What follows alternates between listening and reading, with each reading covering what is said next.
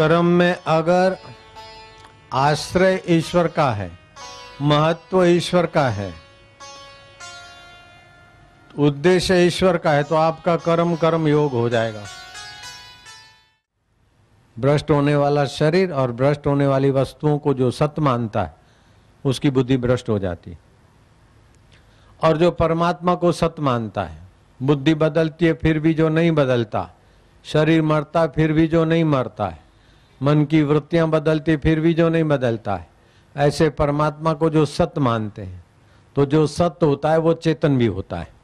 और जो चेतन होता है, वो आनंद स्वरूप होता है, ज्ञान स्वरूप होता है, मुक्त होता है, निराकार होता है निराकार के बिना साकार रह नहीं सकता। लेकिन साकार के बिना निराकार रहता है। वास्तव में आप इतने जो सब दिख रहे हैं, साकार दिख रहे हैं, लेकिन आप साकार नहीं है, दिखने भर को है। अगर आप साकार होते तो मरते समय शरीर को ले जाते। मरते समय दिखते हमारे बाप दादा, ताऊ जो भी मर गए।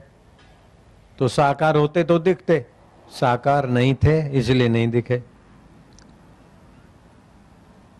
फिर भी साकार शरीर में रहते हैं, इसीलिए साकार गणपति जी की पूजा करने वालों को मैं धन्यवाद देता हूँ। शिव जी की, राम जी की पूजा करने वालों को मैं बुद्धिमान मानता हूँ। गणपति की मूर्ति तो भले पच्चीस की, पाँच सौ की, पाँच पाँच हज़ार की हो, चाहे पाँच पैसे की हो। लेकिन उसकी भावना है कि भगवान है तो भावना से भगवताकार वृत्ति पैदा हुई। गणपति को देखने के लिए बाहर की आँख लगी, बाहर का प्रकाश लगा, मन वृत्ति लगी। लेकिन उद्देश्य और आश्रय भगवान का होने से उत्साहित हुए। पूजा किया, पाठ किया, जप किया। आनंदित हुए। आश्रय और उद्देश्य भगवान है। भले मूर्ति छोटी, भले सोपारी है और गणपति की भावना है, लेकिन आश्रय और उद्देश्य भगवान का है। आश्रय और उद्देश्य अगर भगवान हो जाता है तो आप धीरे धीरे उपासना करते, पूजा करते, जिस भगवान की करो। फिर आँखें बंद करते हो, भगवान का ध्यान करते हो, मन इधर उधर जाता है। गम।